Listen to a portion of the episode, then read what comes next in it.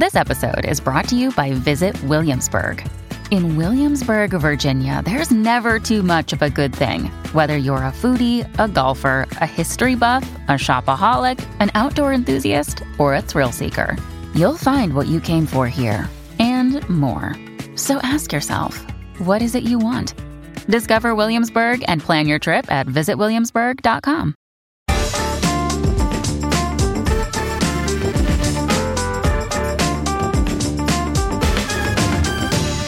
Hello and welcome to The Bunker. I'm Arthur Snell.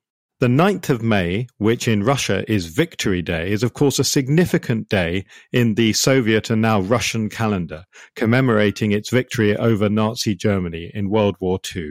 It's famous for those huge parades in front of the Kremlin and is perhaps a signature demonstration of Russian martial valor. But of course, this year, there may be less to celebrate. Russia's war in Ukraine is going nowhere, and there are even expectations of a huge Ukrainian counteroffensive. So, to understand the context and significance of Victory Day, both in general in Russia and specifically in 2023, I'm delighted to be joined by Stefan Wolff, who's Professor of International Security at the University of Birmingham and co founder of Navigating the Vortex podcast and newsletter. Stefan, welcome. Thank you, Arthur. Let's start just by talking a little bit about the context. Um, of course, here in Britain, we, we live uh, in the shadow of uh, World War II analogies and memories, and it's a big part of our culture. But it's even bigger in Russia, isn't it? Oh, it absolutely is. And I think the significance of Victory Day has even grown over the last uh, several years as President Putin and his inner circle have really gone to great lengths to re-establish a narrative that basically links them almost directly to the successes that um, the uh, then Soviet Union uh, had in its fight against Nazi Germany back in the 1940s. For those of us in the West, we, we look at this story and we find it barely credible. The idea that Ukraine is somehow a, a, a fascist nation, particularly with its Jewish Russian speaking president, but also quite plainly not the aggressor in this war. What's your best understanding of how Russians look at that discussion, look at look at that framing? Well, it's it's very difficult to judge that from from the outside. I grew up in in East Germany, so I have a reasonably good understanding of how all of this worked um, prior to, to 1989 and how important it was also in the in the East German narrative. I've I've traveled to the Soviet Union as it was at the time, and I've since been uh, uh, to Russia, although obviously not since uh, 2013. In that sense, I I can totally see how this is a narrative that you can sell quite easily to a population that is deprived of a balanced feed of uh, uh, news and a, and a balance of uh, of views. The few contacts that I still have in Russia, I mean, for them, obviously, it is a very um, tricky situation and one where they do not buy into this narrative, obviously, but then at, at, the same time also find themselves in an extreme minority if you want a uh, decade long socialization in, into a kind of pride in what um, the Soviet Union uh, uh, achieved in the Great Patriotic War. I mean, that is very, very deeply uh, embedded in sort of a Russian understanding of um, uh, of itself, and in many ways it goes back even even before then. I mean, um, some people have argued this is um, almost like a um, a lineage that you uh, can trace there in in the way in which sort of Russians in particular see themselves as really winning against all odds. I mean, whether that was um, the Napoleonic period in the uh, 19th century, whether that was the uh, civil war in uh, in Russia after the uh, Bolshevik takeover um, in in the late 1910s, uh, early 1920s, whether that was the Great Patriotic War in the in the 1940s. So I think from from that perspective, there is um, there are quite profound roots for that, and um, I think we have to see it in this in this broader context to understand why this narrative that Putin is now spinning about Ukraine, which obviously is is so wrong and is so different from um, any of these previous uh, experiences, why it is so resonant and, and has and gains so uh, gains traction so easily in uh, large parts of the Russian population. Is it important or relevant that whilst limited, there is some historical context here? What I mean is there were Ukrainians nationalist Ukrainians, and some of those nationalist Ukrainians uh, fought alongside the Nazis. Is, is, is that a significant issue, or, or, is it almost irrelevant in the sense that the, the, the Russian state would would create a a narrative, whatever the case?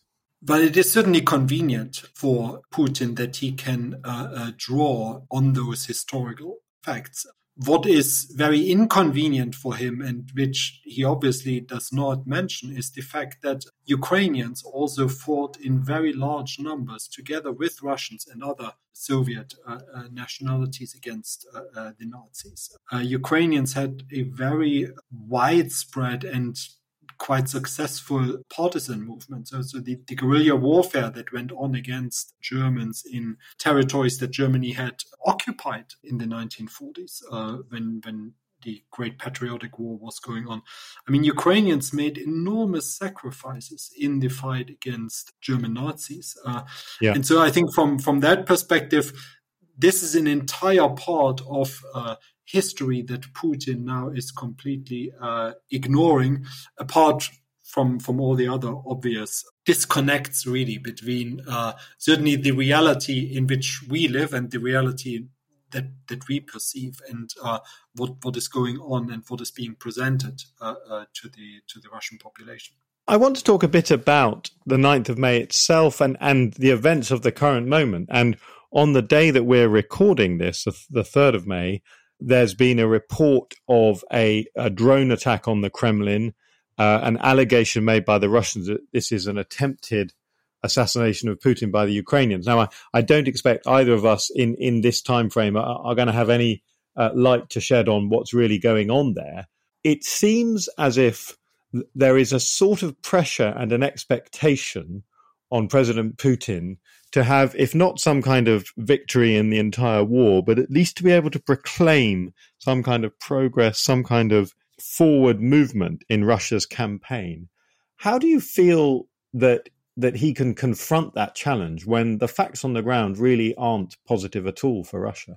That is the, the big challenge uh, for him now. I mean, I've um, seen some of the uh, coverage of this uh, alleged um, assassination attempt. I mean, for me, this is interesting from from two perspectives. I mean, on the one hand, it might be one way in which a much more muted and um, sort of less celebratory um, uh, series of events could go ahead on the 9th uh, of May, citing security concerns, um, citing probably a concern for ordinary Russians taking place in these, uh, uh, taking part in these celebrations that might then lead uh, Russia to, to downscale the events. It could also be a way to say that, well, uh, President Putin is not going to attend because his presence would then potentially trigger uh, renewed uh, Ukrainian drone attacks.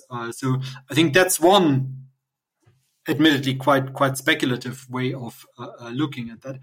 And the yeah. other one, um, earlier today, when I sort of saw the first coverage of that, what also struck me as really interesting was the fact that Russia really seemed to uh, embrace the fact that it was a massive success, that they had been able uh, uh, to prevent this uh, assassination attempt, completely um, screening out the fact that, well, how was it actually possible that Ukrainian drones could get all the way uh, uh, to uh, to the Kremlin? So, I mean, you cannot really celebrate uh, the success of uh, what are arguably quite sophisticated uh, air defenses around the Kremlin and ignore the fact that anything along the way um, basically was not able to uh, to detect, let alone take down Ukrainian. Uh, Absolutely, yeah. If you if you credit the idea that it was a Ukrainian strike, then this this um this drone made it a made it very close, didn't it? Exactly, exactly. So, I mean, if that's the level of uh, what counts for success these days in, in Russia, then I mean, that tells a, an even grimmer picture of um, where the Russians uh, uh, currently see uh, the war going.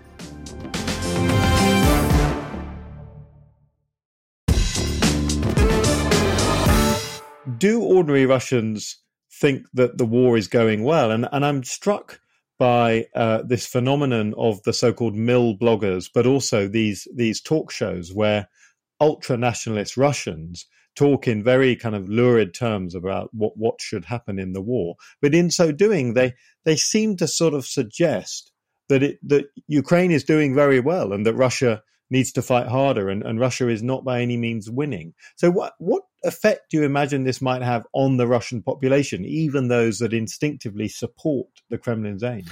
Uh, again, I think this is very, very difficult to judge, um, sort of from the comfort of our respective offices here in mm-hmm. the UK.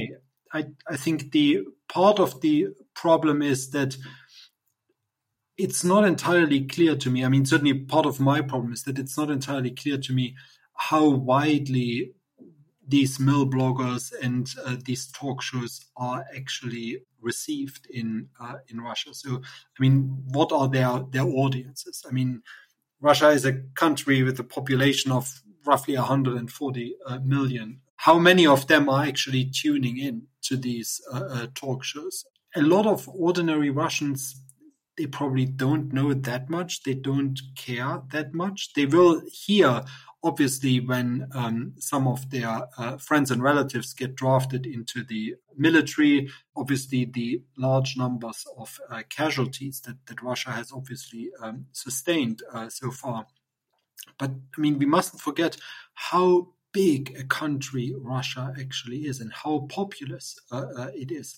So I think in in in that sense, um, if we are talking about the Russian population in general, I think they are living on a reasonably steady diet of um, fairly well manufactured uh, uh Kremlin produced uh, news, in which uh, some of the more critical comments from if you want, from the right of uh, uh, Putin and his uh, inner circle, are probably not really received that much and are probably also not that impactful.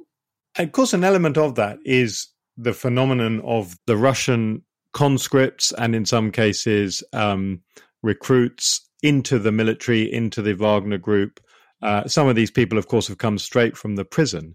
But in general, what we're seeing is that very few of them, if any, come from the middle classes in Moscow and St. Petersburg.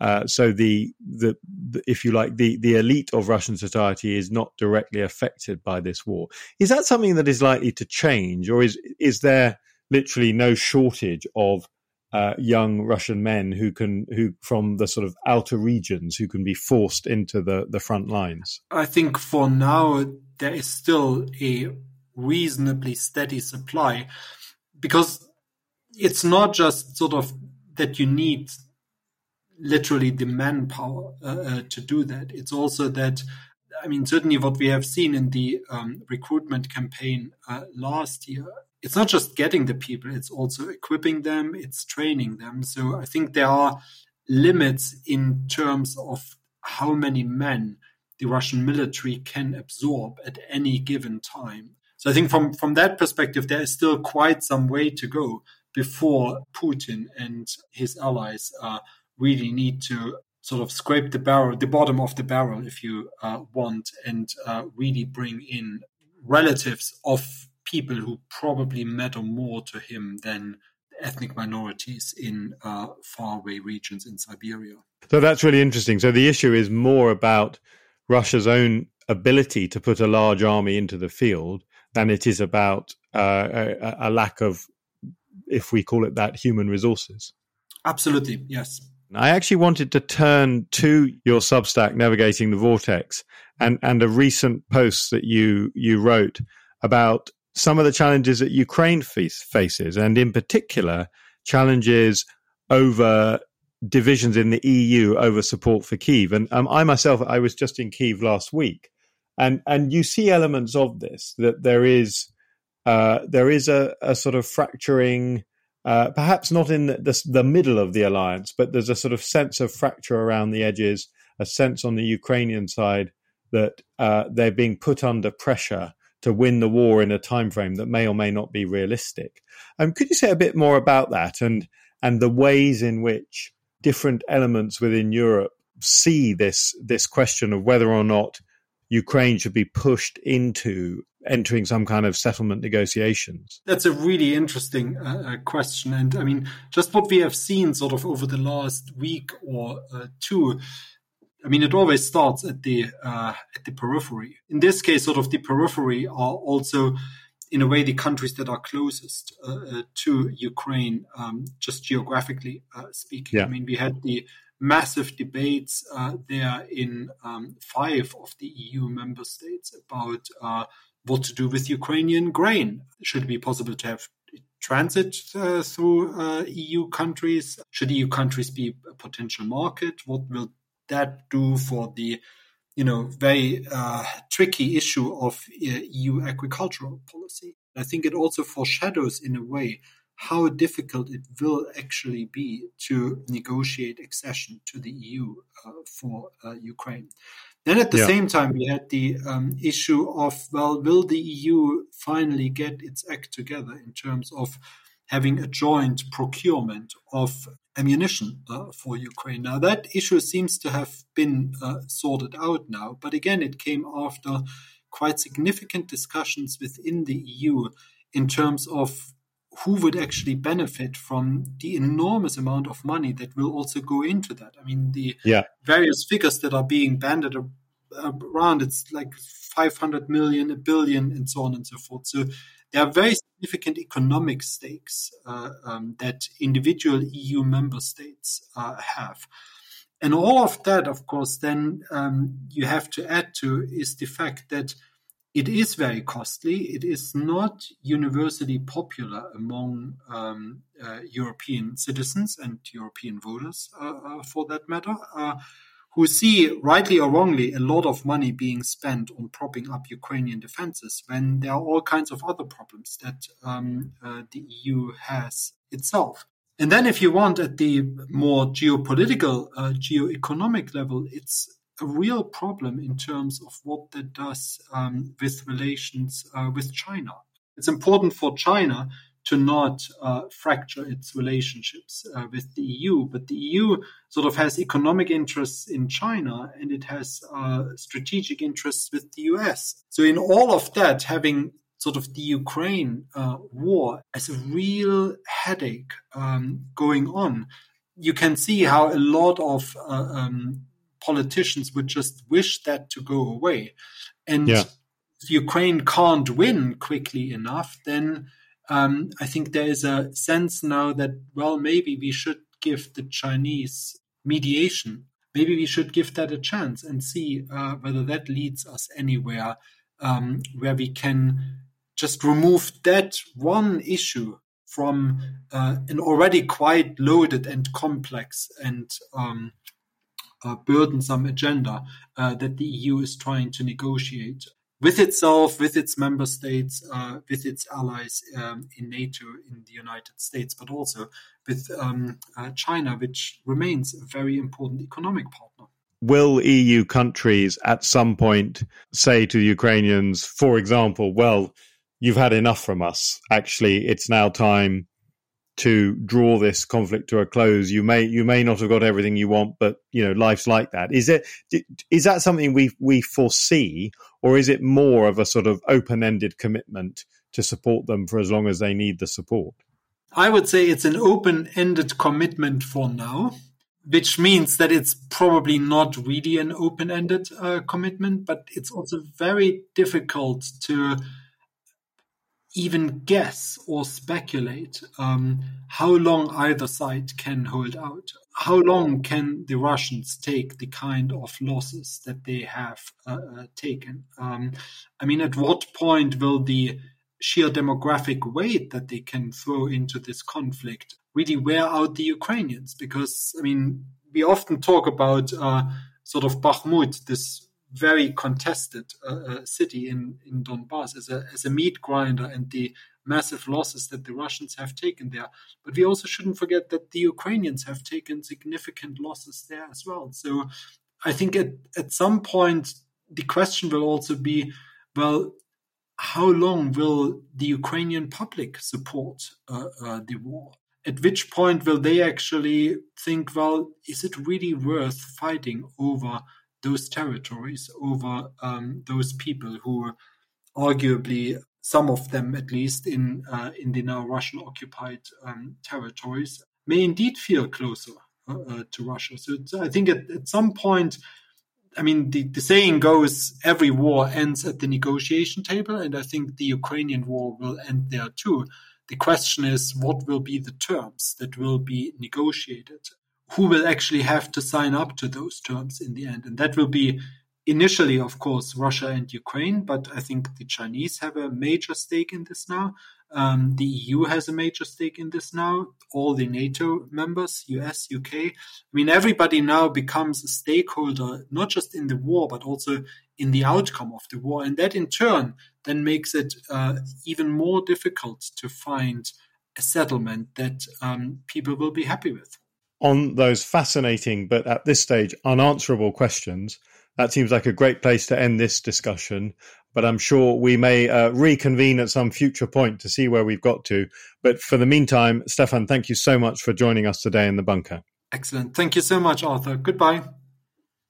Remember, the bunker is free to download, but if you like what you're hearing and want to make sure there's more where this came from, then you can back us on Patreon for as little as £3 a month and help us to keep bringing you great podcasts. Thank you for listening.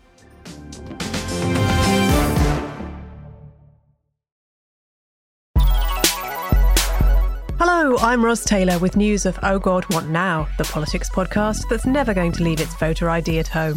On Friday's show, it's six months until the US election, and Donald Trump is stuck sitting on trial in a New York courthouse. Is he bulletproof, or can Joe Biden turn around the polls? In the second half, it's local elections week, but we've steadily taken power away from local authorities. What if we gave it back? And in the extra bit for supporters, is there a right level of ruthlessness in politics?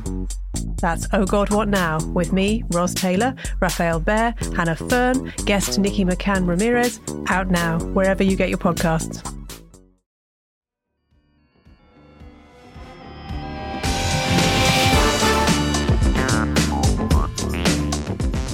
Bunker Daily was presented by Arthur Snell. The group editor was Andrew Harrison. The managing editor was Jacob Jarvis. And the producers were Kasia Tomasiewicz, Chris Jones, Audio production was by Simon Williams and me, Alex Rees. Art direction by James Parrott. Music by Kenny Dickinson. The Bunker is a Podmasters production.